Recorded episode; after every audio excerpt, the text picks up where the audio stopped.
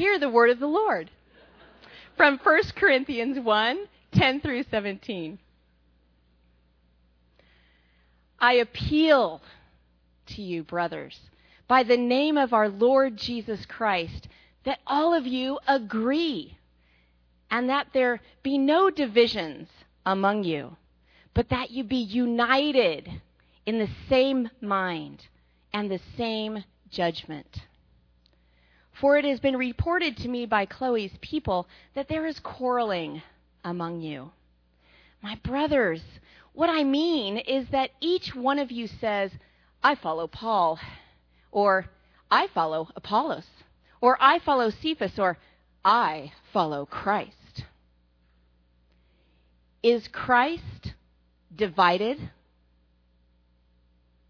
Was Paul crucified for you? Or were you baptized in the name of Paul? I thank God that I baptized none of you except Crispus and Gaius, so that no one may say that you were baptized in my name. I did baptize also the household of Stephanas. Beyond that, I don't know whether I baptized anyone else. For Christ did not send me to baptize, but to preach the gospel, and not with words of eloquent wisdom lest the cross of Christ be emptied of its power. Amen. Thank you, Cynthia. I'm always amazed how we love battle. We love a good fight. I sat in the middle of a sea of orange in my section a game against BY who? and here were the words that were screamed around me Kill him! Hit him! Take him down! Get him, get him, get him! All around me, just surrounded by these screams, fighting into the battle. Happens in all kinds of sports venues. And I, I get right into the middle of it too. Get them. Hit them harder. We had a game a couple weeks ago. I coach football, and, and uh, the team that my middle son is on, Joshua, it's his third year of tackle. And we're always getting on the guys to make the tackle, hit them strong. And one of our guys did, and he came right into a guy, head on head super hard tackle. You could hear the crack across all the fields. And they took him off in an ambulance to the hospital. Severe concussion. Actually, had a little brain bleed. And then he went home and they said he was going to be okay. And then we got a call two nights ago. said he was taken back to emergency. And so we went and spent several hours at emergency with him and it was just a bad concussion.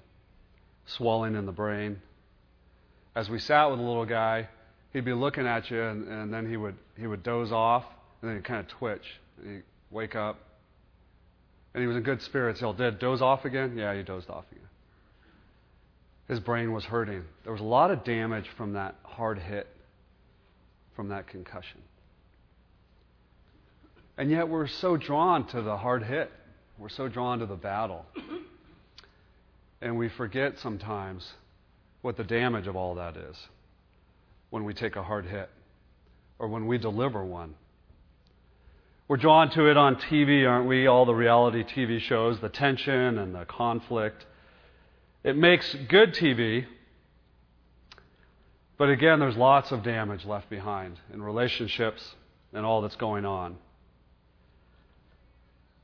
the concussion after the big hit has lasting damage. Billie Holiday, who was an old jazz singer, said this Sometimes it's worse to win a fight than to lose one. We end up with a lot of wreckage along the way. And all of this attack and all of this battle, all the war that we kind of get into and we yell, hit them harder. The, the unfortunate reality of all that, because we're surrounded by it, it starts to infiltrate into the church family. And it starts to penetrate here. And in our mind, in our hearts, we're thinking, hit them. Or hit back because I was hit. And we, we don't seem to think about the concussion that comes from that and the damage. What's God's view when we say in the church family, hit them harder? Plain and simple. God absolutely hates it. He hates when we respond to each other this way. It's not just a little bit of like, God's not real happy with it. He hates it. He hates when we come against each other. He hates when we, we look for ways to harm one another or we look for ways to get back. Proverbs 6. And these are all areas that are, are getting someone back and thinking that we're, we're ones who are better and we deserve to have what's right. There are six things the Lord hates and seven that are detestable to him haughty eyes, a lying tongue, hands that shed innocent blood. Get them a heart that devises wicked schemes, feet that are quick to rush into evil, a false witness who pours out lies, a man who stirs up dissension among his brothers. That's the worst of all. What's God's view of all this? He hates it. And he calls us back to a place of going, how is it that we are doing this damage to each other when God has set up the body of Christ to love one another and to reflect his glory? So as people see us in the body of Christ, that people look and they say, ah, this is a God of love, this place, this temple, these people who are the temple of Christ. This reflects who God is. And so Paul is going to call us in this chapter of Corinthians to a place of saying, what does it look like for us as a family? To deal with these areas where we're causing concussions. And to draw us back to a place of really loving one another. And really surrendering our lives at the cross. Let me remind you of what he said last week. He, he, he was trying to give us the big picture of God's work in the church. It's God who established the church. We didn't have anything to do with it. He's the one who brought us together. He's the one who transformed our lives. He's the one who made us new. It's all God's work. He reminded us of our identity in Jesus Christ, which is what we talked about last week. You all are saints. You're, you're meant to be holy, set apart unto Christ. That your life is is not just set apart, but set into his life and living out now the life of Christ. Christ is living through you. We are placed in him. He is placed in us. And now we live out the life of Christ. Your identity, your identity is you're holy. You're meant to be the righteousness of God. And that He's empowered us, He's enriched us with spiritual gifts so that we can have this life together so that we can build up the body of Christ, so that we can encourage one another. You know, we just can't we can't do this Christian journey in our own power. There's going to be no spiritual fruit if we're trying to live life in our own strength. But he says, I've empowered you with all these things. I've given you the Holy Spirit. He's empowered you to love each other. He's empowered you with, with utterances of God and with the knowledge of God. And so now go and, and now build up the body of Christ. And here's the promises of God. Again, these things are for us individually, but the bigger picture is that it's for us as a body of Christ. What does he promise? Verse 8. He says, Listen, I'm going to help you stand firm. I'm going to help you be strong. In our walk, in our Christian walk, man, we need the Lord to help us stand strong because we're swayed. We get in with the crowd, hit them. He's saying, That's not what I've called you to. And when we fail along the way, which we do, right? Verse 9 is a, is a very beautiful verse, one of those verses that you want to have stored in your heart. What does it say? God is faithful. He's faithful to you. We are not, but God is faithful. He's going to work out the damage. He's going to come into your life and, and empower you to love each other. God's faithful to do that. God's faithful to heal broken friendship and broken marriage and broken relationship. God is faithful. And when there's damage in this body of Christ, God is faithful to help us heal. Because we're the temple, we're His bride. And He's going to do His work in us. And so Paul is drawing in and drawing us back. Saints, remember who you are. Rely on the power of Christ. Get the bigger picture that we reflect the glory of God that we should be, and that we live in obedience to Christ because of who we are. We're followers of His. He's changed our lives, and so we live unto Him. So he makes a plea, verse 10. I appeal to you, brothers, in the name of our Lord Jesus Christ, that you all agree with one another so that there may be no division among you, and that you may be perfectly united in mind and thought. I, I appeal, it's I beseech you, my brothers. It's a, it's a real pleading, it's a real begging, it's a calling out. It's an interesting word that's used there. It's the same word we use for the, for the Holy Spirit paraclete, parakaleo. I, I come alongside of you. And so in this, in this beseeching, he's saying, I'm coming right next to you to say, listen, don't move this direction. In the name of our Lord Jesus Christ, I beg of you, beseech you, plead with you, don't let there be division in our midst.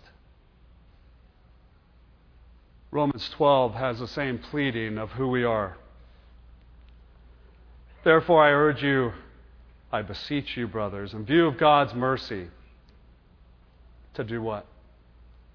To offer our bodies living sacrifices. Who are we as saints? We're to offer our bodies as living sacrifices. How are they to look? Holy and pleasing to God. Why do we do this?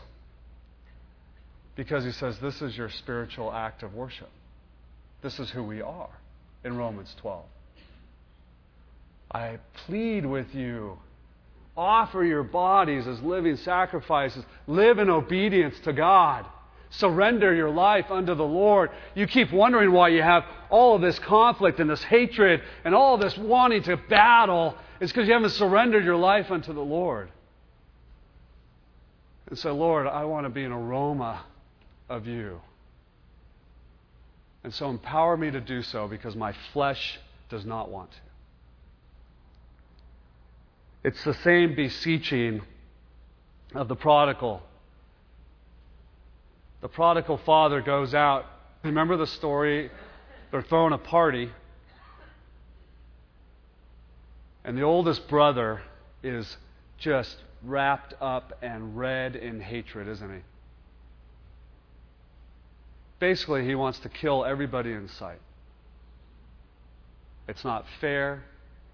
I lived my whole life following your laws. He's basically caught up in legalism like the Pharisees. And what happens? The beautiful, loving father comes out to the patio and he says, Dear son, I beseech you, I parakaleo, I'm coming right by your side. I entreat you, please come in and let this be restored. We must celebrate because that which was lost has been found. God is a God of reconciliation. That's what He's all about, right? That's what the cross is all about. To reconcile us unto God and allow us to be reconciled unto each other. I beseech you. And what I'm trying to tell you, dear saints, is that it's no little, just like, hey, I wish you guys would get along. It's so much bigger than that. And we, as followers of Jesus Christ, have to ask, what's going on in my heart? Where I'm getting to a place where it's just, it's just tearing us apart. Or I'm taking action that I'm just going, I am going to hit you hard. In relationships that you're walking with and in relationships in this body of Christ. You, before God, know where your heart is at. And trust me, He knows very clearly where your heart is at. What does that look like? I'm coming alongside of you in order that you might speak the same thing. What, what are we to speak the same thing about? About who our Lord is, about what it's all about. Christ crucified for us.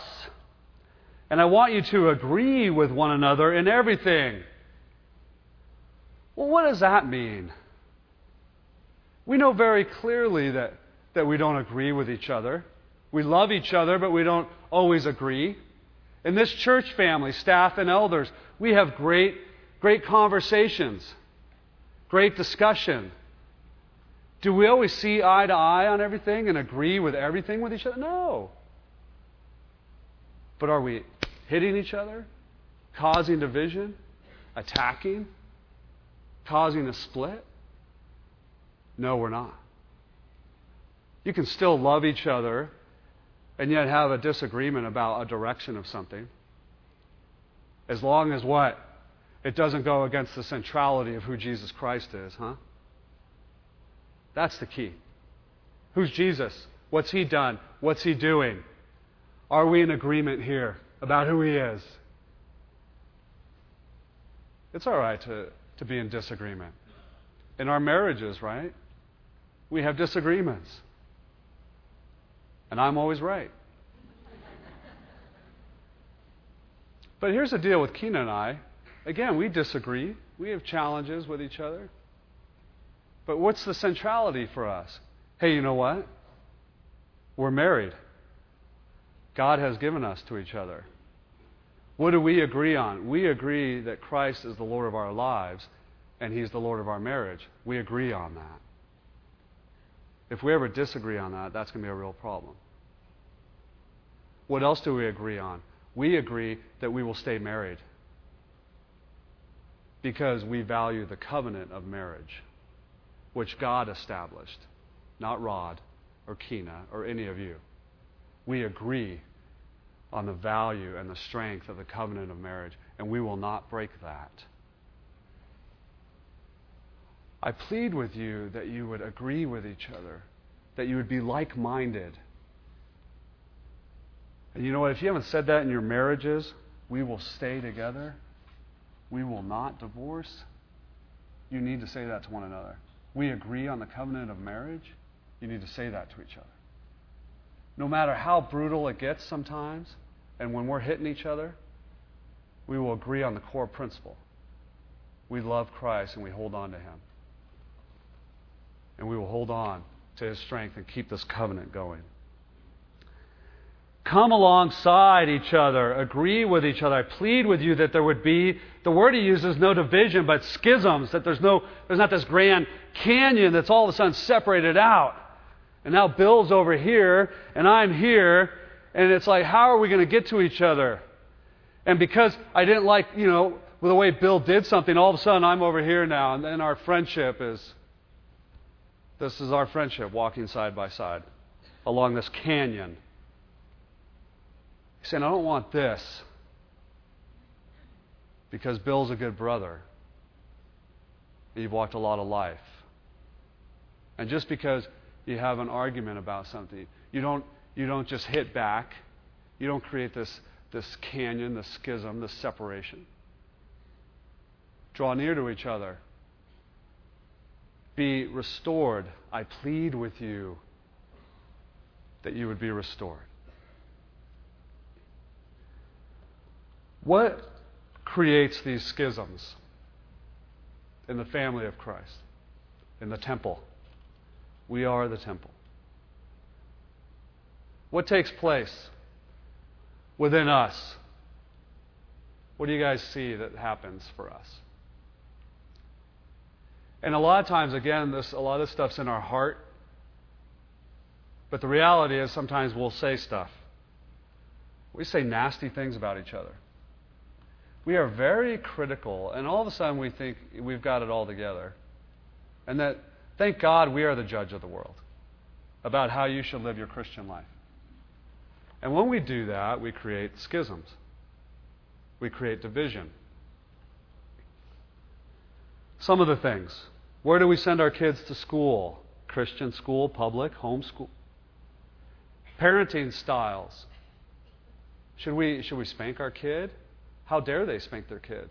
Or that kid definitely needs a spanking. but boy, we, we create schisms. The type of books and movies we're reading, we're critical. The use of alcohol, what that's supposed to look like.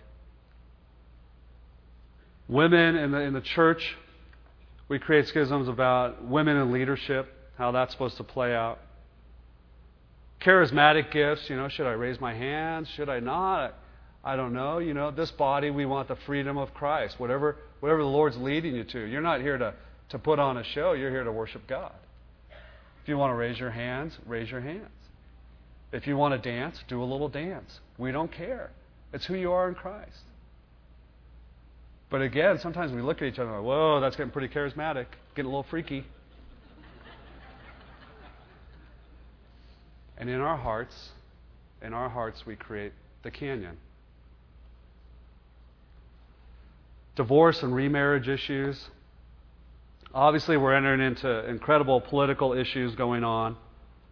It's funny again how we're drawn to that. We love the debate. Our flesh digs it. And again, it infiltrates into the church. Sometimes just how we spend money. We look at each other and like, Wow, you, you bought that. How much did that cost you? Wow. I should have bought that. Or, how dare you buy that? Because I don't have it. Schisms. You know what one of the biggest ones is throughout, really throughout the, the, the last generation? And I mean, it goes way back. But one of the biggest ones for us in the church family and, and you guys could, you guys could, I think, name it pretty easily. But the biggest challenge for all of us as we come together on Sunday mornings to worship God, guess what it is? Music. Worship. Our worship and music. Isn't it amazing that this, this schism keeps going on for years and years? You know, I've been here for 22 years, almost 23. And it's always interesting to me that this conversation is still part of church dialogue. It's kind of like we can't seem to get over it, or we don't want to get over it, I think is more the deal. I think we let the flesh kind of take control in this area of worship. And, and it's an area, again, dear saints, as this church family, Cole Community Church, that we keep having to work on. And here's the deal we get, we get letters of all kinds, or we get conversations. Say, hey, we really need to have more hymns on Sunday morning. We just have to. I'm part of this generation. That's what we were raised up in. We need to have more hymns. And then we get the, the, the younger generation coming in and saying, oh my goodness, what are all these hymns? We need to have music that's contemporary. Hello, welcome to the 90s at least.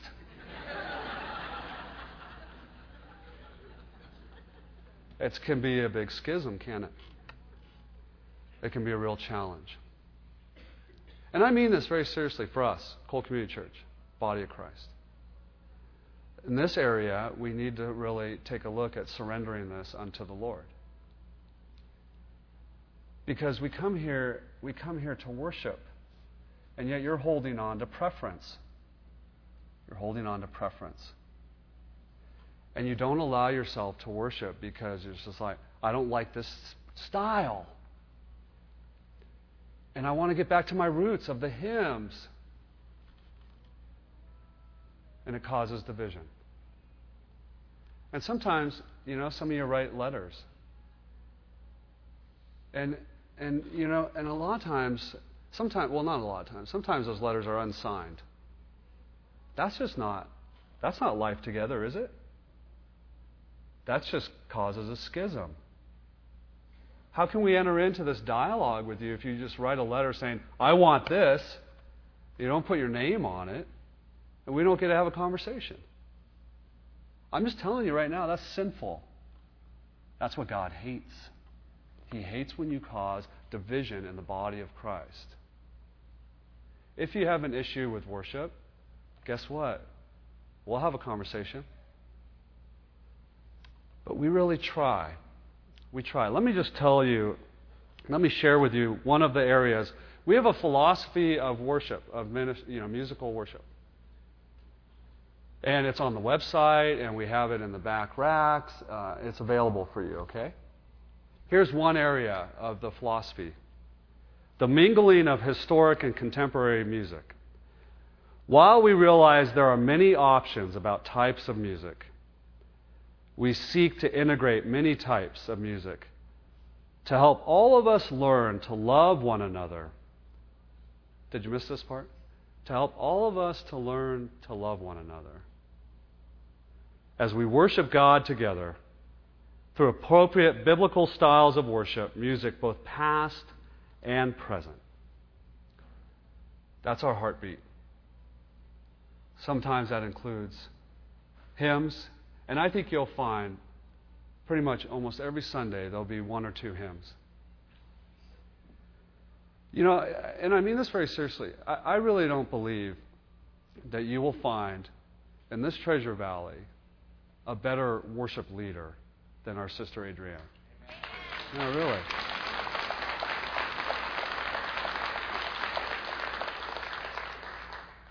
She she spends hours and hours and hours going, Lord, what do you have for this next Sunday for us as a body of Christ? How can I somehow get in the middle so that we can have, have worship style that the older saints can draw into, and then yet we've got this whole generation coming up. And how can we, how can we draw them in to worship with, with new style? And every Tuesday, Jackson, Adrienne, and I sit together and we talk about where we're headed for Sunday. And you will know, if you pay any attention whatsoever, that the songs that we sing are absolutely tied in to where we're going in the Word of God. Every Tuesday, for several hours, and we pray together. Anything that Adrienne does up here is in full submission to what the elders have asked her to do. You need to know that. So if you have issues, come talk to us. Because we've asked her to do these things. Because she longs for, and we do as the leadership of this church, we long for a body united, and we want to minister and worship in a way that we are united and drawn together. And I'm asking you, I'm pleading with you, dear saints, surrender these areas where a demanding spirit, like, I want this type of worship, this preference. It's not good, it's divisive. And it creates this bitterness in your heart. And so when you show up on Sundays, you just don't enter into worshiping your Lord. We're not here to put on a show for you. We're here to allow you and draw you into worship of your Lord, our Lord, together. Okay? What causes schisms? We surrender together. He says, Stop the fighting. I want you to stop going to this place where you're, you're attacking each other, where you're creating schism. But I want you to be fitted together. I want you to be joined together. It's a beautiful word. It, it, it has the same Greek idea. It's to carterize, it's to, to meld together, to fix. It's the idea of the mending of nets. Jesus was out, and he says he saw the disciples, and they were carterizing, they were mending the nets. This is the image. I don't want you to fight, I want you to mend the net. I want you to be joined together as the body of Christ so that we reflect the glory. Here's the reality, and God knows this. This is why He prays for us, why Jesus prays for us. I pray that they become one. Why does He pray that? Because He, know, he knows we do this. Because we sin against each other. You bring a bunch of people together trying to move and worship in the Lord together, and, and we have some conflict because of our sinfulness, our flesh. And then on top of all that, we have the enemy who hates it when we're trying to love each other. And so there's all this attack. he's saying, stop it. Plain and simple, knock it off. And, and be joined together, be fitted together. He gave some to be, this is Ephesians 4, some to be apostles and some to be prophets, some to be evangelists, some to be pastors and teachers, for the equipping of the saints, that's us, for the work of service, and look at this part, to the building up of the body of Christ until we all attain the unity of faith and the knowledge of the Son of God, that we would become mature that we would come to this measure of stature which belongs to the fullness of Christ. He's created some who are, are teachers and, and apostles and ones who are evangelists, and they are equipping the saints. And that word there is that mending of nets. Why? So we can use our gifts, but look, what, so that we have unity, that we'll reach the full measure of unity. So for us as shepherds, it's not just, hey, let's, let's teach you how to study the Bible or let's teach you how to, you know, do all these classes that we do. But as shepherds, it's about mending the nets, helping you guys mend the nets with each other so that we can together have unity in the body of Christ. Does that make sense? All throughout Scripture, the Lord is about unity. This imagery here is, is that of a tent maker. You know, that they would take the canvas and it had to be put together very strong so that there wouldn't be division. And so it was put together so it wouldn't have a leaky tent. You ever have a leaky tent on one of your trips? You don't enjoy that, do you? This is why Keen and I, we go cabining. Yeah. In Corinth, there was a lot of brass makers, and in Corinth, what they would do is is uh, beautiful brass work, and and the thing was is you, you're going to buy a pot, and you got to have the brass pot, and you got to have the handle that is fit strongly and firmly and put together on that pot, because that was our specialty. We make the most beautiful pra- brass pots, and they're, they're well built and they are fit together so that they last a lifetime. That's the imagery that Paul's getting at. May there be a restoration, may there be a unity, that you might be brought into oneness. And Jesus prays that, and, and Mark said that in our prayer. I pray that they would become one, Father, like, like you and I are one, that they may know you, that they may understand and experience this unity, this oneness. Here's the reality, gang. We can experience, come together in absolute love of one another, like we see with what's happening with God in and of Himself. That'll never be perfect till eternity, but God is empowering us to be able to love each other that way. If we surrender this bitterness, if we surrender this, I'm going to hit you, if we surrender our lives unto Him and become pleasing sacrifices unto Him, he can do that work in us. All of our relationships, and then our relationship as a body of Christ. But we still wrestle and we say, well, why unite when we can fight? We like the fight. I love shouting with everybody, hit them. Feels good in the flesh. Why unite? We still go there. Chloe's household is saying, listen, there's quarreling among you. There's this incredible quarrel. It's, it's the word he uses there is actually of a Greek goddess, Eris. She was the Greek goddess in, in Greek mythology. She was the one who would stir up war. And there's always imagery of her that would depict battle and strife.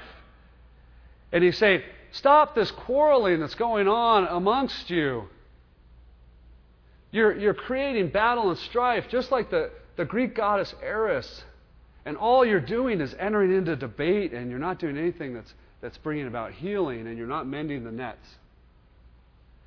And he says, What's the battle all about? Let me explain really what's happening. He says, Listen, some of you are saying, Listen, I'm totally into Apollos. He's a great teacher. There's all these different teachers who came through Corinth. Then others are saying, Well, I'm connected with Cephas, Peter. He's the foundation of the church, the rock. They really held high esteem for Peter. I'm connected with him. We're doing our thing together. Some would say, Well, I'm connected with Paul. He's the one who did all this work in Corinth. Others would say, Well, we're the ones who are connected with Jesus. And we're the only ones. You guys don't have it right. So there's all this, all this infighting, basically, because there was this selection of leadership and trying to say, I'm connected to this person. And Paul's just dumbfounded by it. Like, are you kidding me? Is, is Christ divided? And the answer to that is no. No. But you're drawing to a leader? You know, we in this church, have Jackson and I, who are the primary teachers for this church. And whenever you have two people like that, here's what happens in the body of Christ it becomes pretty easy in the flesh to compare.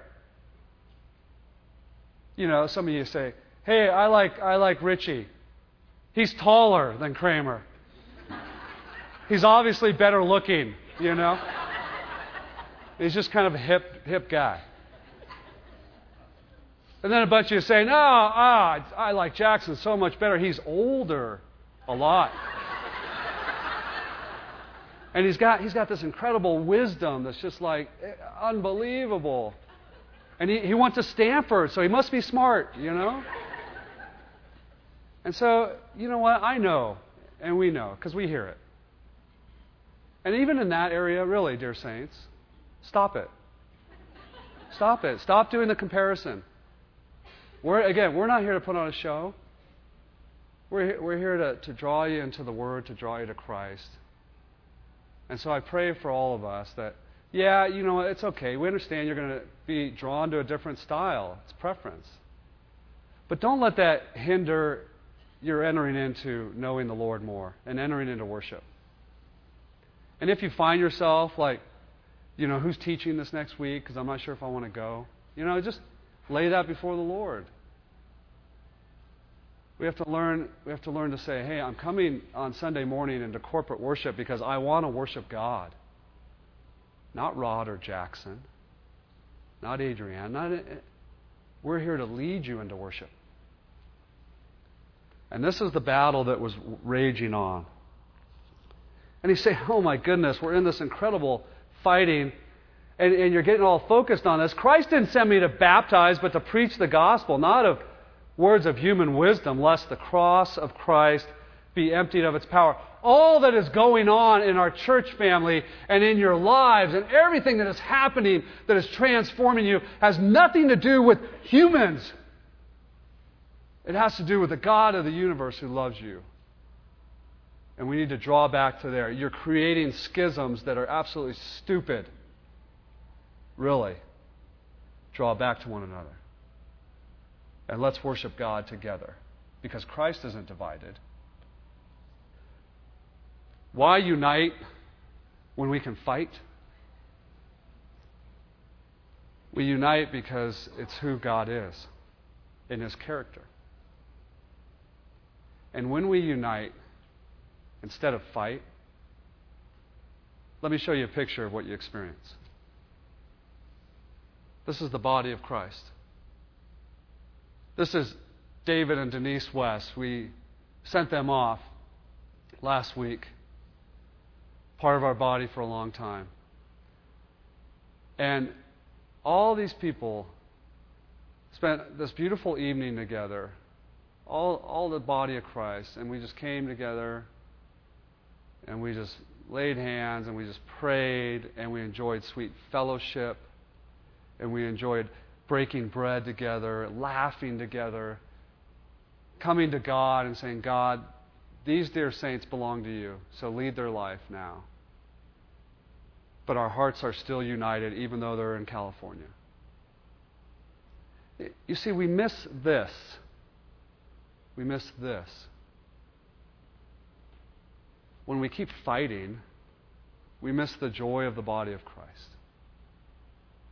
And, and we fight over stupidest things, don't we? And you go, oh my gosh, there's all this beauty and all this love. And this is, these are meant. You think we always got along all the time? I mean, you, you think we didn't disagree with things as we worked together and as we had life together? You don't think we rubbed, rubbed each other the wrong way sometime? Oh, yeah, sure. But did we let that get in the way of our love for each other? No.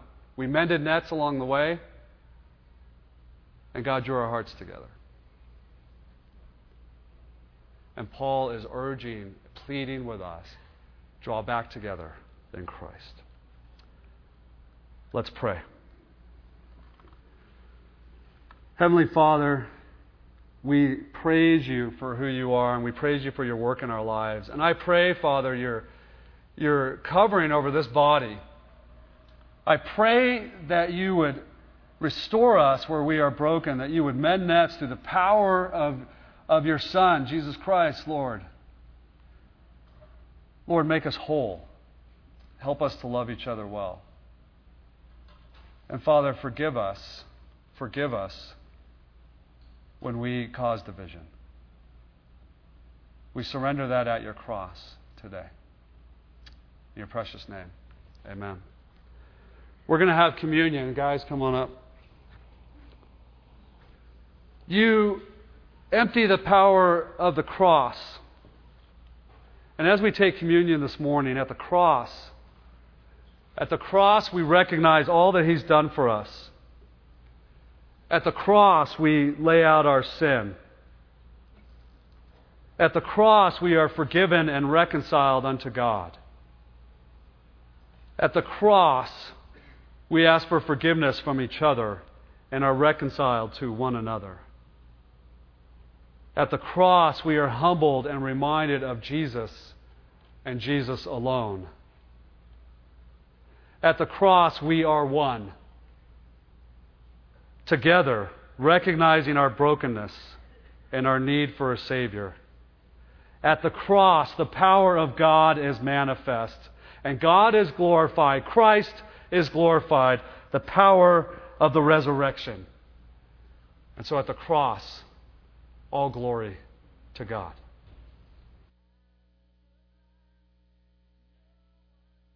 Jesus was reclining at the table with the twelve. And while they were eating, Jesus took the bread and he gave thanks and he broke it and he gave it to his disciples, saying, Take and eat. This is my body. Thank you, Father, for your body broken for us. Thank you that all all that took place for reconciliation with your Father is because of you. And Father, empower us through your Holy Spirit that we would be reconciled one to another. We thank you, Father. May you be glorified. And then Jesus took the cup and he gave thanks. And he offered it to them, saying, Drink it, all of you. This is the blood of the covenant, which is poured out for many for the forgiveness of sins. Thank you, Father, that you forgive our sins and restore us, I pray. Christ's blood shed for us. Amen.